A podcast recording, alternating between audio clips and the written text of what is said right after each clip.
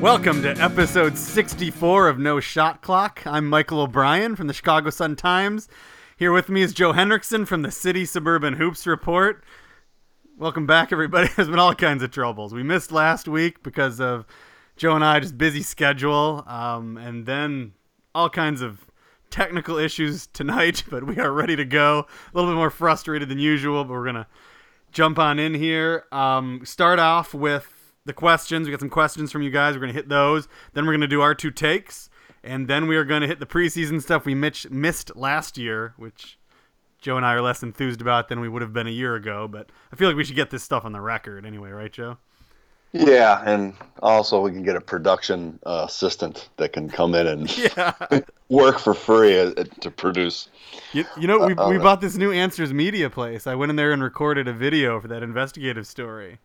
So uh, maybe they, I mean, seriously, we're, we're like hiring people that know how to do podcasts and stuff. So All right, well, hopefully we don't have to do it anything else than what we've done tonight, which was a nightmare. But anyway, Questions. All right, we got a lot of questions here, and let, us jump right in. The first one is from Renell Chapman. If you are a listener, you know that Renell Chapman is our number one question guy.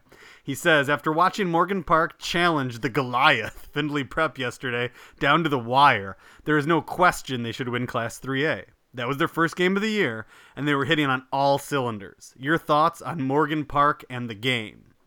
Then he says, I got there early, so I enjoyed the event and free food. I missed this free food, by the way. I was starving.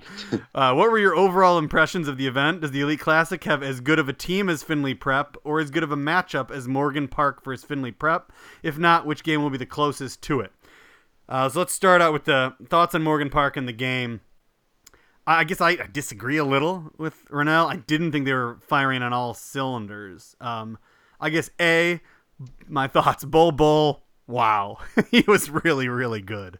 Um, I was super impressed with that guy. Um, I, I mean, it's hard to see how he could ever. It seemed like whenever he wanted, he could score. It was just a question of sometimes he didn't bother.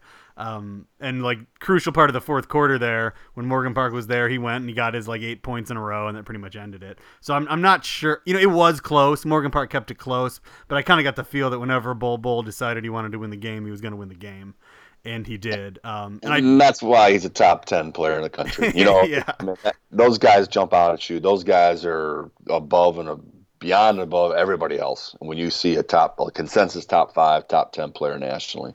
Uh, I don't think Morgan Park was hitting on all cylinders. I think they got tired, which I'm boy, I could probably count.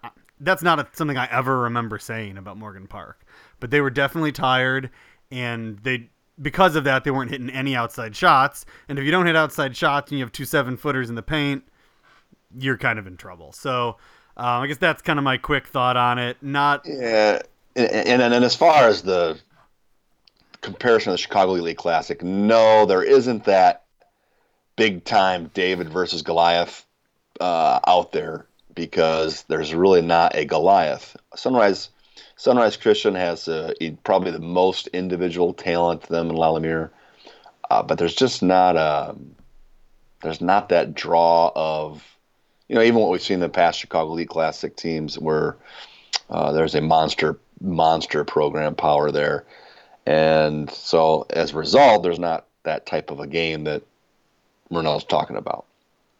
I don't think, in my in my opinion. No, yeah, I was. I mean, it's kind of likely that I'm not even going to be covering it this year. There isn't a game I can get in the newspaper. Um, you know, we have deadlines and stuff, so I can't get Oak Park Fenwick into the paper. So that would mean covering two one and three teams, Lyons and RB, when I could go see a you know a better game somewhere else on Friday, and then Saturday, the games are all local teams against out of the area teams, which doesn't make a lot of sense for me either. So it'd be kind of weird to miss the Chicago Elite Classic, but that may be happening. Um, as far as my overall impression of the event, it was if you ever wanted to live in a shoe commercial for nine hours, that was the place to be. It was amazingly professionally done as far as the production and the way everything looked and felt. It was crazy. Never never been anything close to it. It was something else. But as far if you were a fan, it was a nightmare from everything I've heard. I'm still getting people complaining to me. Fans were clearly not the priority um, at all. So I think a lot of people would think twice before going um, to another one of those. But it, it was definitely an experience. Let's see. Um, next question from Jeff Pearson. I believe this is the first time um, he's asked a question.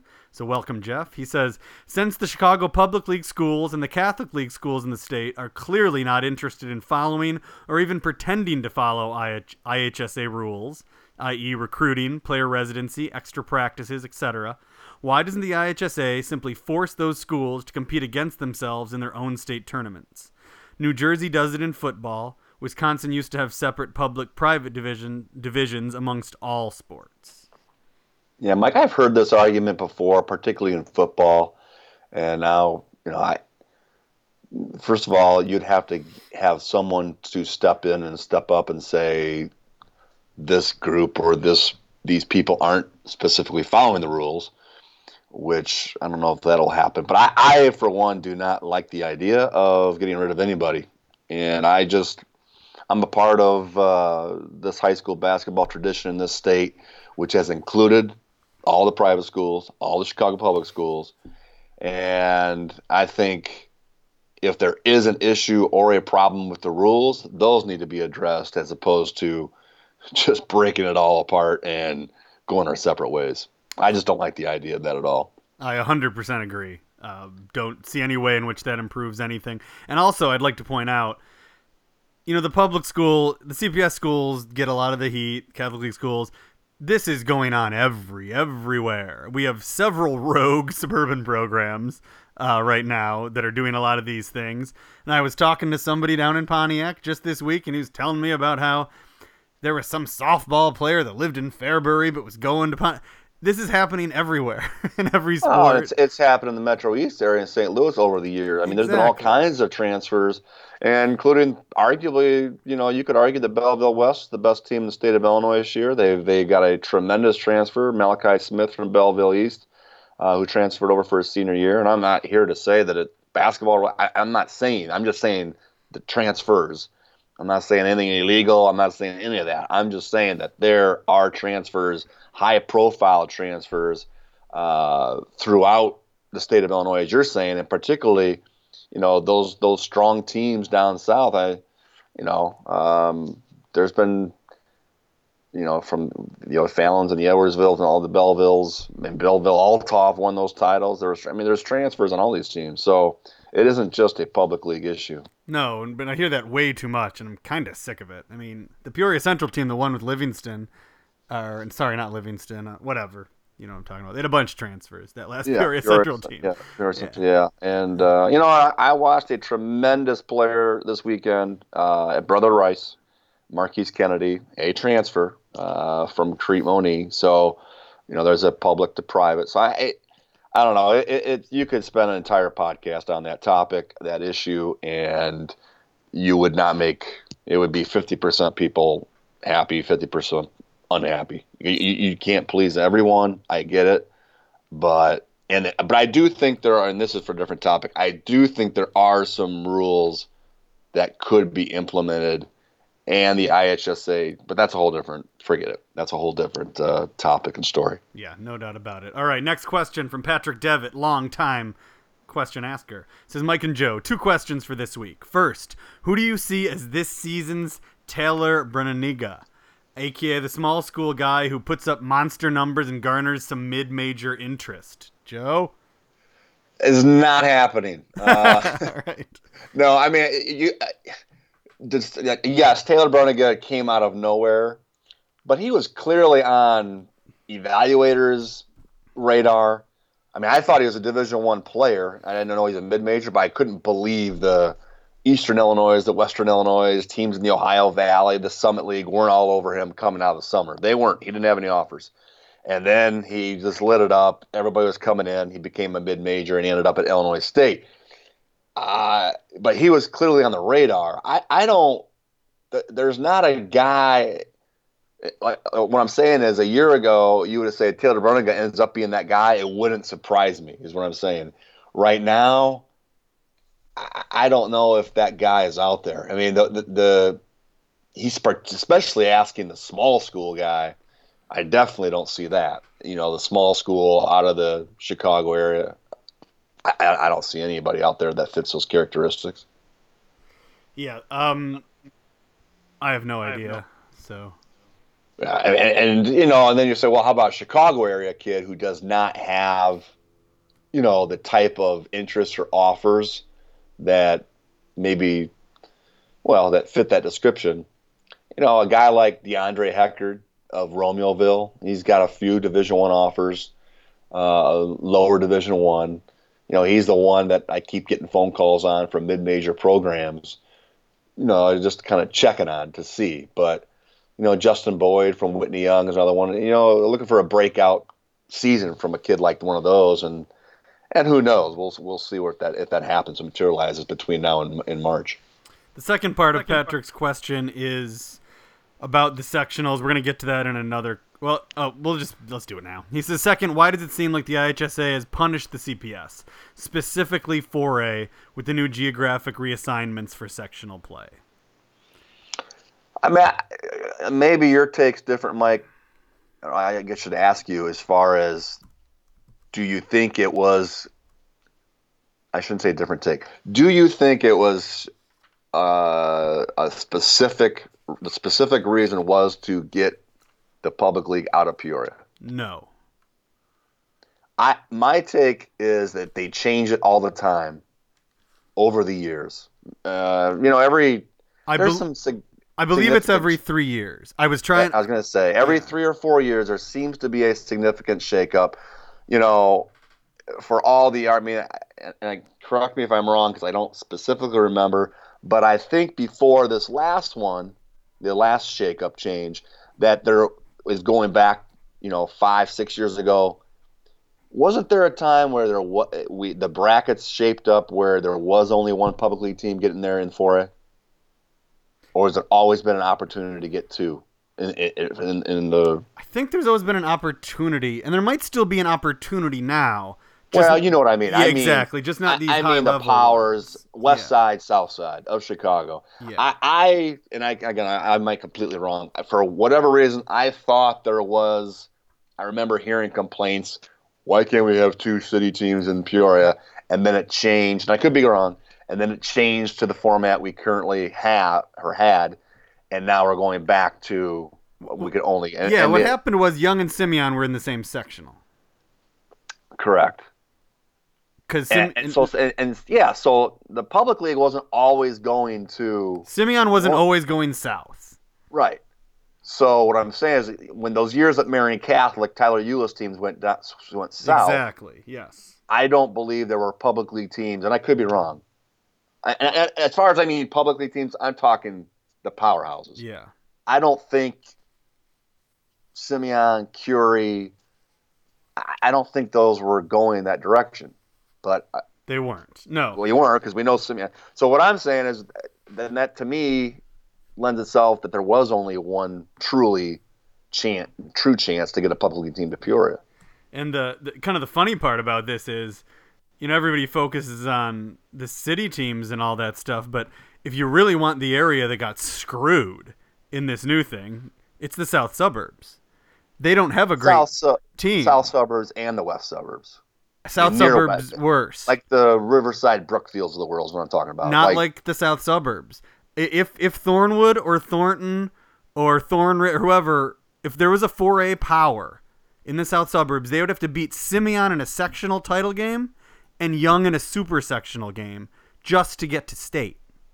Well, that's what I'm reversing on the west side. Is they got to beat just Whitney Young. Young in a sectional. Well, Curie. Yeah. Curie could be in that west one. Oak Park. I'm well. Check this out, Mike. If it, let's say there's another, so you got Fen. You're, it looks like you're going to have Fenwick, Curie, Young, Oak Park, all in a sectional. Yeah. Yeah, that and that sectional is loaded. So you're gonna w- beat two of those in the sectional and then beat Simeon in the super. That mm. to me is, I mean, I, I, get what you're saying, but I'm saying it's kind of the equal. I, I believe on the west side, in, that near western suburbs. Uh, now the one positive, one the plus. I think there's some pluses with this, and again, this is another podcast topic as well. But I do like the idea that those north suburban teams are not driving through the city of Chicago to get to Chicago State to play a south or a west side school. That that made no sense to me. Where Yeah. Evanston, you know, last year had to go down to Chicago State and play in a super sectional. That that's just makes no sense to me. I mean, to me, this is it's just frustrating because there's just a clear solution here. We have eight sectionals, and those sectionals, there's not much to argue about. You're based, you're going to where you're closest to, right? You know, you know what Well, I- sectional I, I you're think there's to. there's one of two things. You go that road, or you open it up to which they never will. I don't think in the Chicago area, even though some people do, where you go more of the football model and you kind of avoid you you you don't care about travel and distance and geographics and, and geographical areas, and you you go to these super monster. I don't know what it would be in basketball, but 32 teams where you're grouping them together and seeding them widespread. yeah, that, I, don't- I don't. Yeah, that- I don't think that'll ever happen. just rotate the eight sectionals and, and let people know in advance put out a 10 year list and these this is how we're rotating sectionals every year into the supers and then this is over with and Mm. and none of these distances are that far anymore you know i'm sorry there's not much of a difference But they act like it is. yeah but go, there's not much of a difference going from lincoln way to isu to going from oswego to isu or even evanston to Well, isu the other thing, I mean, when it comes down to the supers, it shouldn't really matter. I mean, No, just rotate it so we can get a different look, and it's no conspiracy because you just laid it out what it's going to be for the next ten years. We don't know who's going to be good in five years. You know what I mean? Just stop all this weird. You know, who knows what's going on? So everybody there- thinks they're the- aggrieved. the- the- the- but there's two arguments. The one argument is uh, we, we clearly have two areas of the Chicago area that have that have public league teams and have quote unquote powers. Now, eh, we don't have it currently because the south suburbs is a little bit down. But in the past, you know, the Marian Catholic, like I use that example, Tyler Ulis teams and uh, some great Thornton teams and so forth. And then you got your South Public League powers, Simeons and those schools, and then Bogan, and then you got, or I'm sorry, that's 3A, and then you got your West Side. It, it, it's a people either want. It's like an argument. People either want them separated, so the best teams are playing in Peoria, or they want them together, so the, the other people want them together, so they knock only one, knock the other ones out, and only one can make it.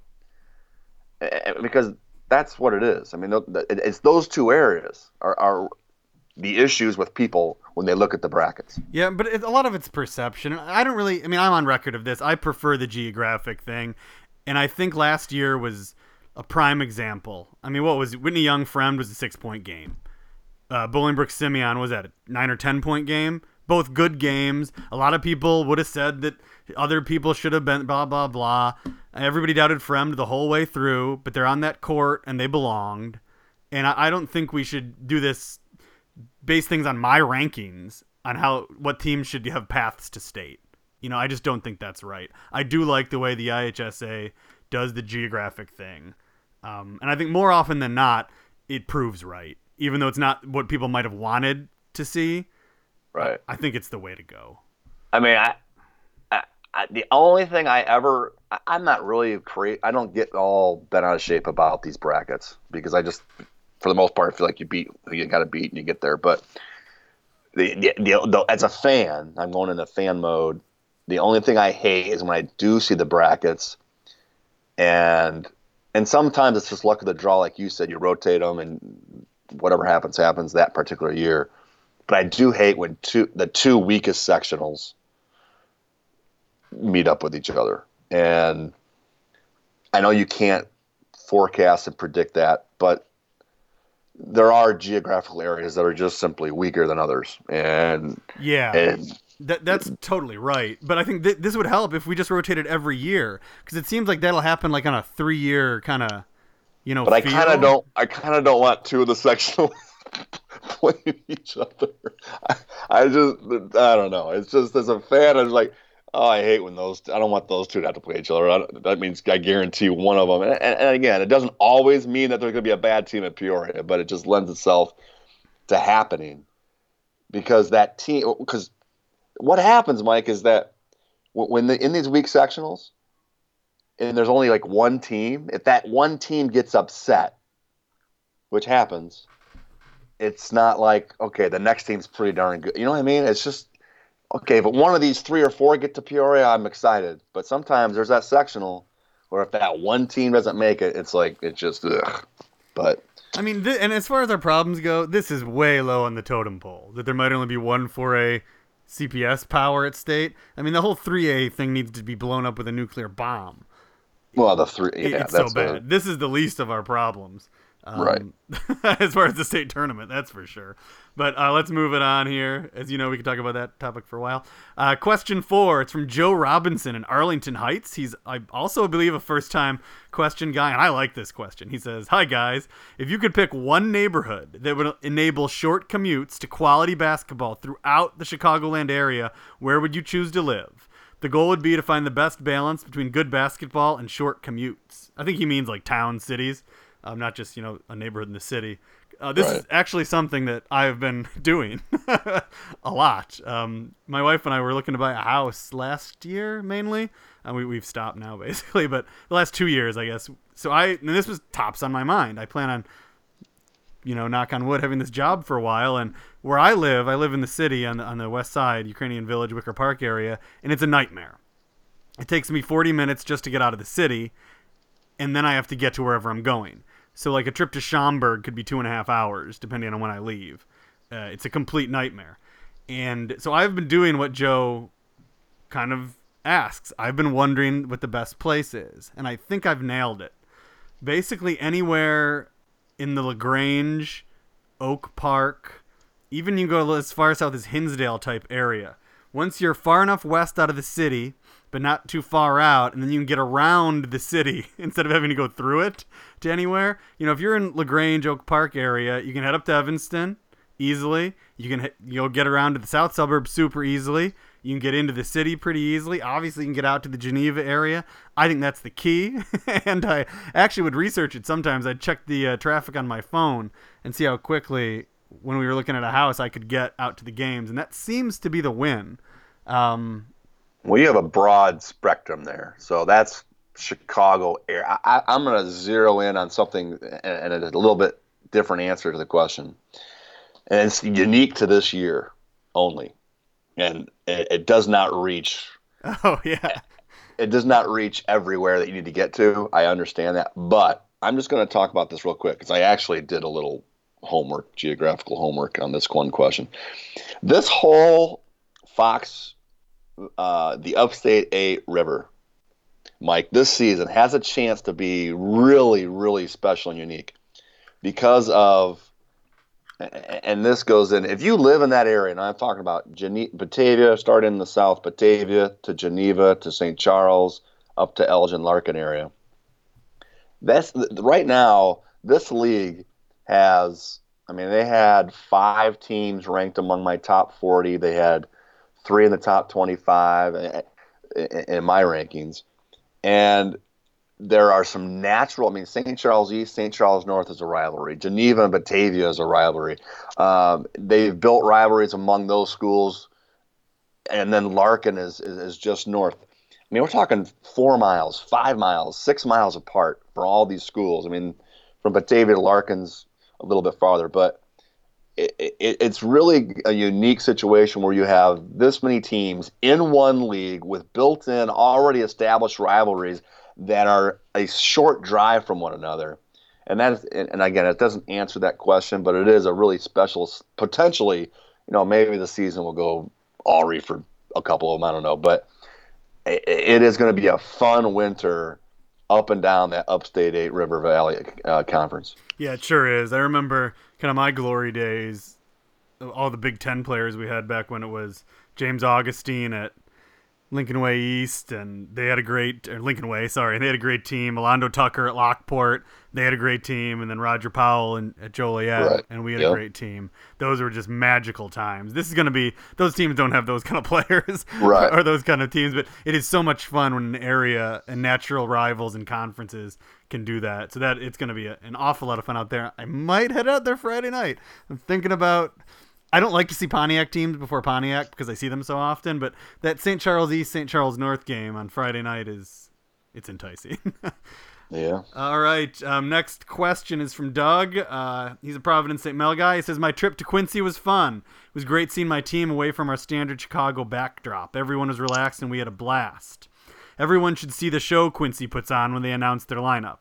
But the best feature to me was their Hall of Fame room. The room itself features running video highlights of the 1981 undefeated state champion, college jerseys of former stars, and three foot long flip cards memorializing all the Quincy Hall of Fame inductees. What are some of the best Hall of Fame rooms of honor you've seen? Well, mean, Thornton comes to mind. Um, they, they have a pretty neat, unique setup, but I mean, it's hard to match Quincy. Uh, It really is. It's just a, it's one of a kind in this state, and I can't imagine what that place was like. I mean, I've been there years ago, but it was even kind of past their prime of being. I mean, that, what that place must have been like in the 70s and 80s, late 70s, early 80s, must have been just unbelievable.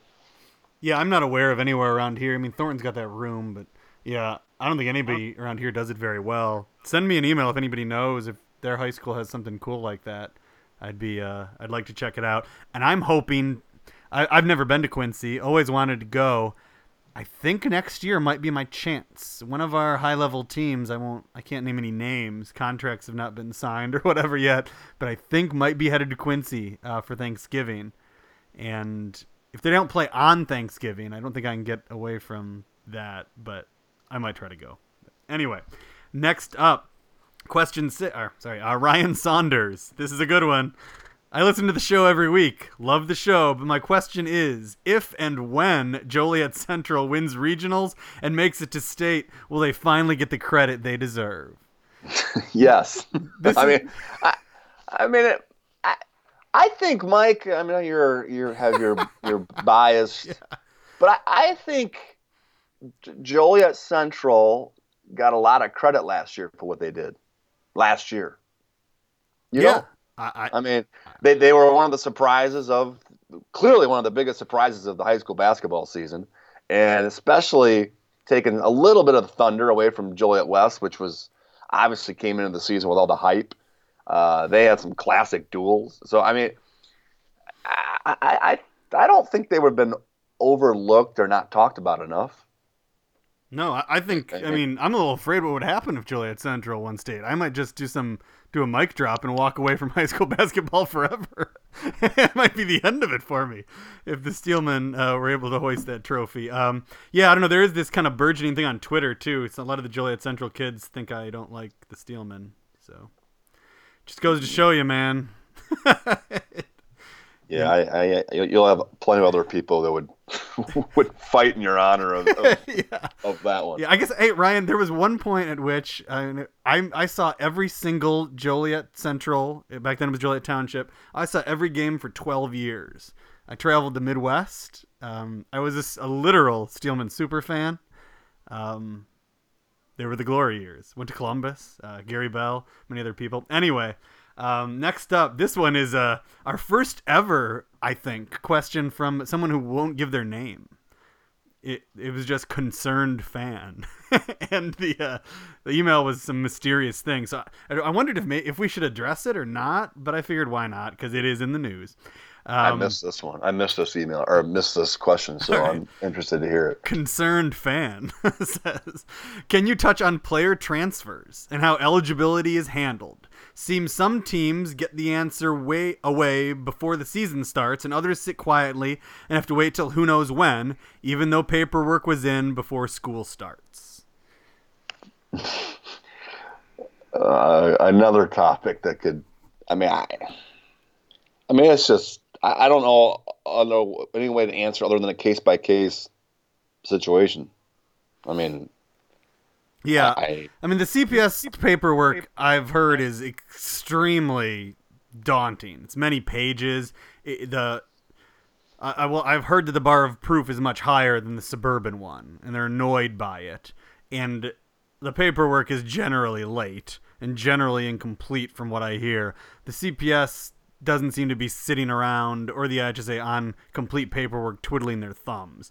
More often than not, it was user error and not submitted properly. There will be, for an example, an address, and they will find out it's an apartment building, but there won't be an apartment number. And so then they'll go back and try to get the apartment number, and then that'll be a delay uh, of a long time. Um, and this is all happening now with you know the high-profile Catholic League to publicly transfers that are held up. We don't know exactly when we're getting an answer on that. You know, there was a story on that website I'm sure most of you saw based on the traffic, and I have not heard that any of those kids were elig- uh, were ruled eligible yet, or played Chase Adams on Friday. Uh, from what I understand, he had not been cleared yet, or thinks they have something from the CPS that'll make it okay. I wouldn't be surprised if they eventually ended up having to forfeit that win. Um, I don't know if they'll be cleared for the game on Thursday. I guess Uh, the way it is handled is every school district has its policies, and the IHSA has a policy, and they're all a little bit different.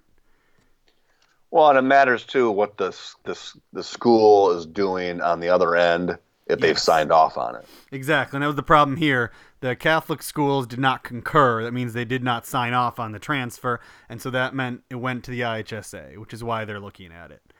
And I mean, that's it. It's it is what it is. I think the best idea I've heard recently. I don't know if we hit it on in, on the podcast, is to just change the policy to everybody gets one free transfer. Basically, you're eligible right away. You know, you realize you didn't go to the right place. You can go. Uh, but then that second one, you have to sit out. Wait, everybody can transfer One one, time. time. for free. Yep, Everybody, no matter the circumstance. that's correct. You think that will happen? Um, I know that it has a lot of support, and I think the IHSA likes it. A lot of people like it. Um, I don't know if it will happen, but it seems like they might solve a lot of our problems. or create more because i mean it'd be more i mean it, the the it'll solve the problem of the bureaucracy of it I think the And- first year it might be a mess because everyone would use their free transfer all to go to the same place, but then they'd realize that they're not playing, and so they would think twice about. You know what I mean? I, I don't know. I think it's a good idea simply because I think the big problem is people transferring multiple times, not just the one thing. yeah i yeah i don't know it, it, again this is a whole nother top a, a, a complete hour long podcast to break it down and argue and debate it That's it for the questions. all right well we last year we did um our regular two takes mike and i would do just kind of individually what we took away from the week. And so we've got two of ours this week uh, each. And my first one, Mike, is I, I've been very critical in the south suburbs and what we are to expect this high school basketball season. I just think it's down. I think it's as down as it's ever been. Uh, and I, I think it is an opportunity for some schools that maybe even haven't received the attention because of you know the Thorntons and the Thornwoods and the HFs and the Marian Catholics kind of stealing a lot of the thunder over the last decade. But Rich East, I went and saw Rich East play, and I came away really impressed. You know, I, I, I they play at a tempo and a pace that is different. They they if anybody saw their scores last week, they scored 105 in the season opener beating uh, Riverside Brookfield 105 to 95, which was just a up, as you can imagine, up and down game. But they averaged 95 points a game over the over four games, and they Craig Hodges, the coach, the former Chicago Bull, is is got them playing at a breakneck speed. They play hard. They are deep. I mean, he plays 10, 11, 12 guys. Vashawn Sims is is a high scoring, potentially high scoring senior guard who I mean in this system and style he could end up averaging 20 a night.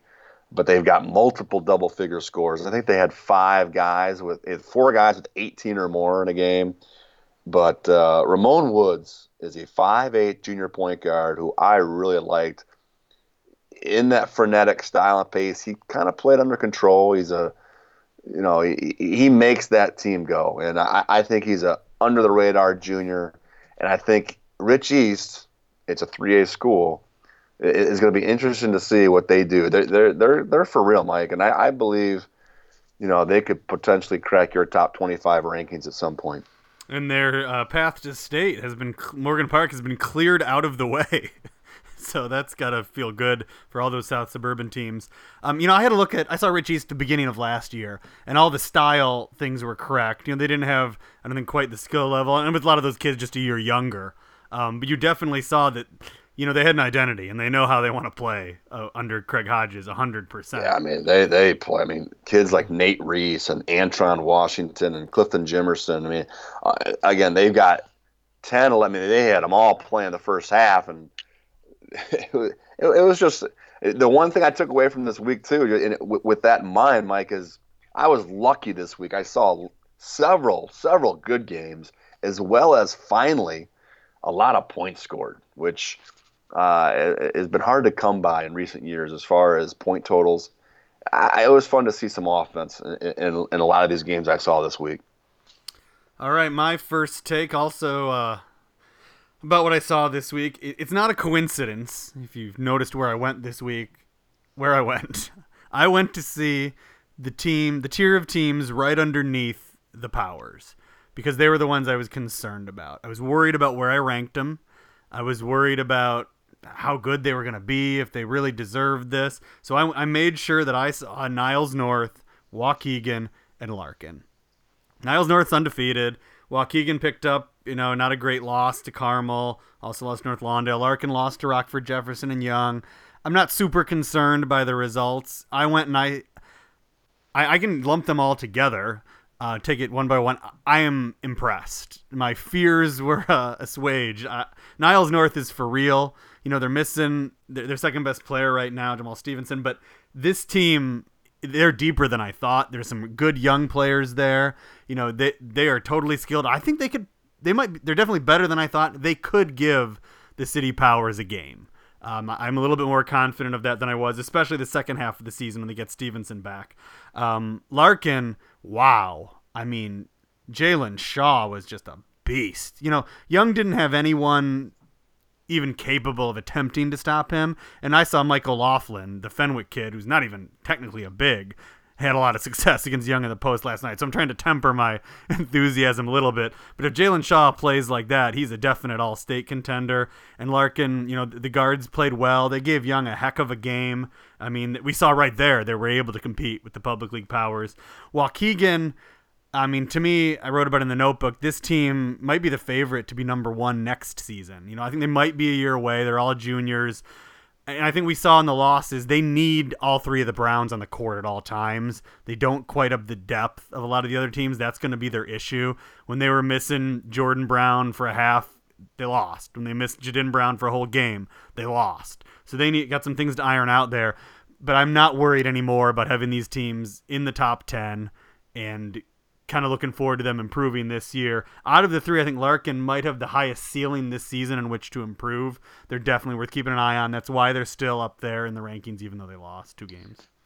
Yeah, Larkin, and if, if you went back and read my massive preview of my top my, my rankings, and I kind of highlight specific things for each team, the Larkin one w- was all about Jalen Shaw as far as when he plays at an extremely high level they're a different team. He was a monster in last last March in their postseason run. He uh, he put together a terrific run at that time, and and uh, that is going to be the key this year as far as his consistency. And can he do that?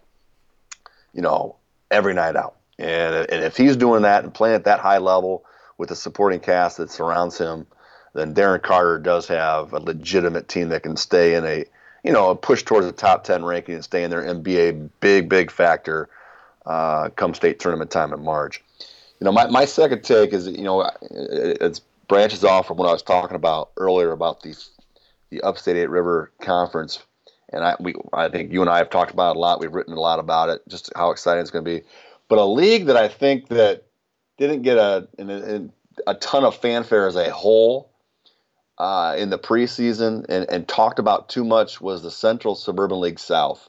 Now Niles North obviously has made that move uh, into the Central Suburban League South just recently, and they're the favorite this year and deservedly so. But if you look at that league right now, it, it is. I, I, was a, I was probably higher on a couple teams and in New Trier and Maine South than other people.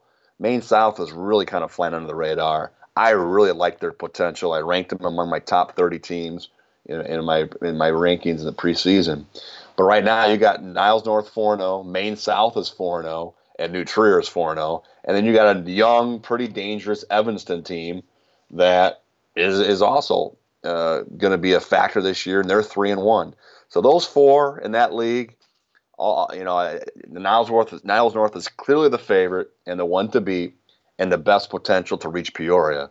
But that's going to be a, a, fun league, a deep league, and, and, it, and it's as, is it's as strong of a league as as majority of them out there. Yeah, Maine South almost made the rankings this week. They were really close. I had about seven or eight teams that were all kind of similarly worthy to get in there, and they were just one of the two, I think, two or three that made the that didn't quite make the cut. But definitely keep your eye on them for this year. My second take is on North Lawndale, which always seems to be kind of a little bit of an, a public league unknown headed into the season. I called Lewis Thorpe, the coach, when I was wrapping up the preseason stuff to see you know what he thought he had, and he told me Demetrius Douglas was going to be one of the best players in the city. I didn't necessarily. It's not like it's not that I didn't believe him. I just wasn't you know totally sure. I'd seen him play a little bit last year. Well, guess what? Demetrius Douglas is a load. The kid can score from anywhere. The game I saw, he had 28 points, uh, nine rebounds. He kept that up throughout, you know, the tournament out there at Grant led North Lawndale to a win over. They killed a good Rockford Boylan program. They beat Waukegan by one, I think. They destroyed Grant, and they I think they beat Carmel by 30 points. You know, Carmel beat Waukegan in that event. David Forrest, I think most of us know him. Very athletic, rebounder, was getting a lot done on putbacks and stuff. Kind of your Ed Morrow type, um, which every high school team really excels with.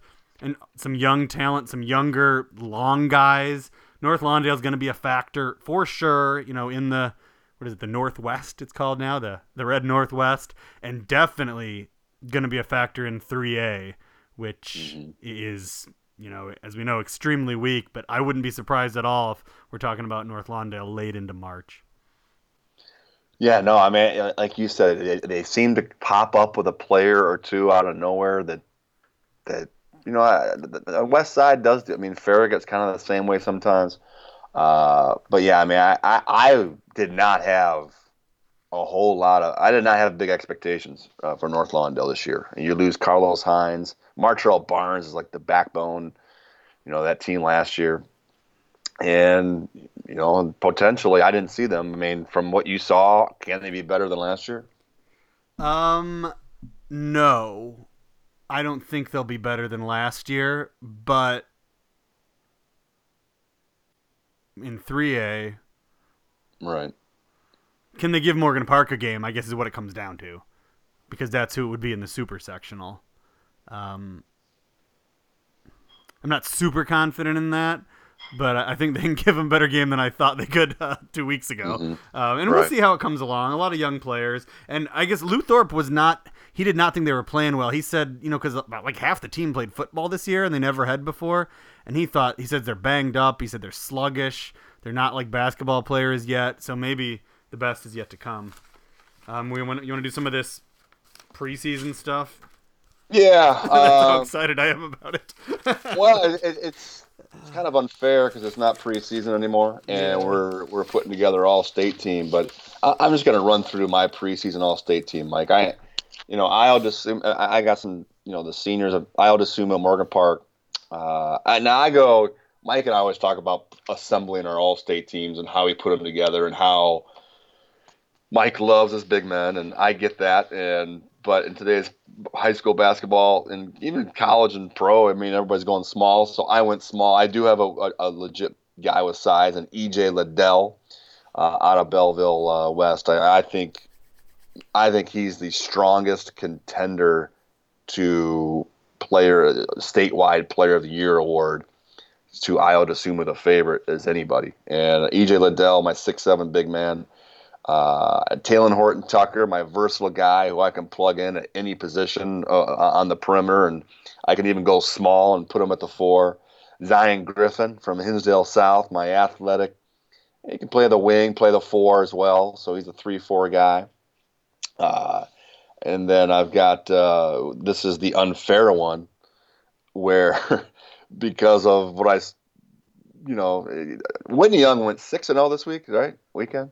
Didn't they play six games? Yeah, yeah, they did. Six and zero, beat three teams that were either ranked or will be ranked in the state. Uh, they beat the best team out of Rockford, Rockford Jefferson, uh, who everybody uh, assumes and believes will be right there in the hunt for a trip to Peoria come March, and then obviously beat Fenwick and um, Larkin. And Javon Freeman from Young uh, put up numbers in the week. I, I, know Mike was at a game where he was. I, I, can't remember which game you were at. Larkin, right? And yeah, he was great in both games. I was saw the Young and the. Yeah. So I mean, I, I, I again, it's I, he wouldn't have been if we did this podcast a week ago. He would have been like a second team All State selection for me. But after that week, I it's impossible for me to ignore. So I put him on on the All State team. So I got Talen Horton Tucker, Ayo Dosunmu, Zion uh, Griffin, Javon Freeman, and EJ Liddell. Yeah, a lot of agreement here. The only thing I don't, I think everybody is a little too aware of my uh, feelings about Javon Freeman's game, and he's living up to it. I think he's an absolute monster and was terribly under recruited. But anyway, I, I have Francis Okoro, the big man from Normal West, on instead of Freeman because I want a big man. But then I'm looking at my team and I'm almost too big.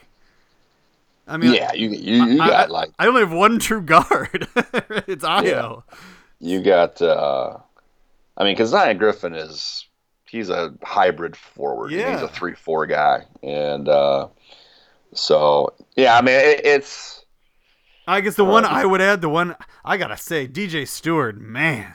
Well, I was gonna say my my I my next group of players includes two sophomores, DJ Stewart and Adam Miller, and you know, we'll see the type of impact Adam Miller had. We know what DJ Stewart is going to have because he already impacted last year. Adam Miller is going to have to get acclimated to playing with, you know, Ayo Dosunmu and the ball in his hands quite a bit. So we'll see how they play off one another. I got a story actually coming on that um, a little bit later in the week. But yeah, those two young kids, along with Francis Okoro, the junior, they would be in my next batch of uh, you know second teamers. Yeah, I guess it shouldn't be surprised, but DJ Stewart did not he did not look like, oh, that's a really good sophomore. He looked like, oh, that guy could be player of the year this year. Well, think about it, Mike. I mean, think about the experience he gained last year as a leading scorer for a team that won 30 games, reached Peoria, and finished second in the state. Yeah. I mean, that is just so valuable for any player, let alone a kid who was a freshman who, you know, I've said that that's the most productive freshman season at a high level with high stakes since Jon Scheyer. Yeah, he's um he's something else. I, I don't very impressed. It was it was a great game he put on against Young. Um, I guess that wraps up anything everything we had planned. I, I I do have a list here. We can kind of take a quick look at the week ahead. There's not a whole lot to say on Tuesday and Wednesday. On Thursday, allegedly, Orr and Crane are going to play that game that was canceled from last or postponed from last week at Quest. We'll wait, see about that. Wait, who? Oh, sorry, Oren Curie. Yeah, my bad. Yeah. You don't think anybody wants to see Orr Crane? Oren Crane, baby. Yeah, Oren Curie. Um, Thursday is actually pretty good. Maine South and New Trier, uh, which matchup of you know top thirty teams for sure, and Farragut at Kenwood, the debut for Kenwood, Farragut's local debut. So Thursday's a nice night with some good games. Friday, the ones to kind of keep your eye on big grudge match. The, the, Twitter war over the last two years between Wheaton North and Wheaton South is uh, it's hot fire. yeah. Don't think of that as a basketball hotbed, but they're going to go at one another. Another great uh, rivalry, the one we talked about earlier: St. Charles East, St. Charles North. You got Willowbrook at Proviso East, which should be a good game, and Waukegan Lake Zurich. Uh, so Friday night, you got some nice local conference games. Yeah, you're downgraded this week. It's not too. Sh- it's not too bad. No, it's just Tuesday and Wednesday are trash. Yeah. Um, Tuesday, this is like the worst Tuesday probably of the season. Uh, Saturday, we, we've got uh, DePaul against Benet, and then everything going on at the Elite Classic. And I guess that wraps us up. Uh, Yeah, that Chicago Elite Classic, you know, real quick, a, a game that's kind of become a staple in that event is, and I've t- written about it quite a bit, is that Oak Park Fenwick game. Yeah. Uh, they've they've brought huge crowds, great atmosphere with the students, and the games have been pretty good. So that's the highlight of Friday night at the Chicago Elite Classic. And then people that want to see an out of state or not a, uh, out of Chicago area team that's really really good, and you and those go to Pontiac we'll see Bloomington, but Bloomington and junior Chris Payton they'll be up here playing St. Rita on Friday night. Yeah, St. Rita. You know, I heard some really good things about them from their play over. I think they lost to Jefferson, right? Was it? Yeah, I think that's the only team they lost to. But um, you know, everybody was back from last year, so I am yeah, I'm very interested to get a look at St. Rita and Bloomington. Definitely is fun to watch. That that is a, a nice game at the Elite Classic for sure. All right, that is a wrap for us. We will be back next week. Um, feel free to send your questions, even you know before I ask for it on Twitter. It's M O'Brien M O B R I E N at suntimes.com. And thanks for listening, everybody.